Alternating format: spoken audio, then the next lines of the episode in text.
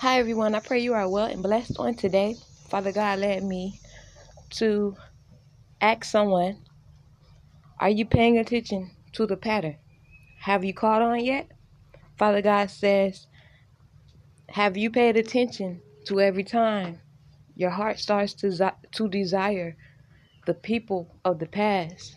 Have you noticed that they start to call you? Have you noticed that they start to pop up unknowingly and unexpectedly?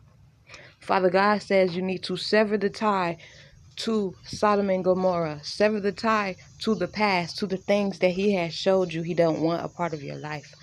He is telling you, nullify it in the blood of Jesus at the root.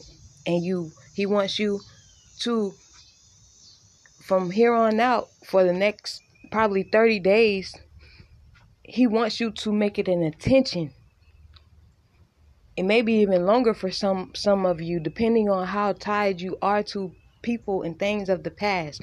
So for instance if if you if you were in a relationship with the person for over five years three years two years even a year because some people love hard and they fall in love hard from the beginning. So if you found yourself in a relationship that god broke up or that broke up on on extremely bad terms you found you seen all the red flags god told you that it was him who separated Father God is telling you He needs you to nullify that pain. Nullify in the blood of Jesus. He needs you to nullify that soul tie.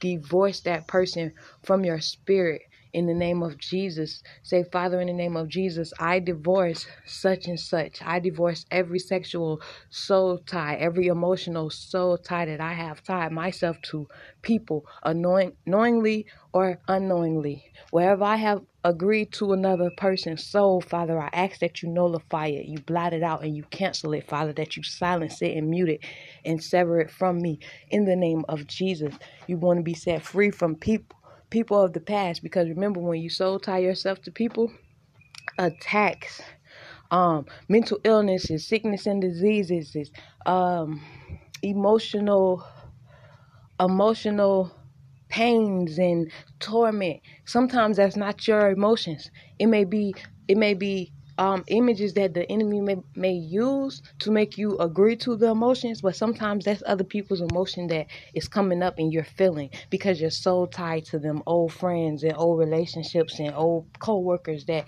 you had love for. So you want to be mindful of who your heart is tied to. Ask God to sever ties to every ungodly person that he has revealed to you and every person you he hasn't revealed to you wherever you are so tied or emotional emotionally tied or mentally tied to them.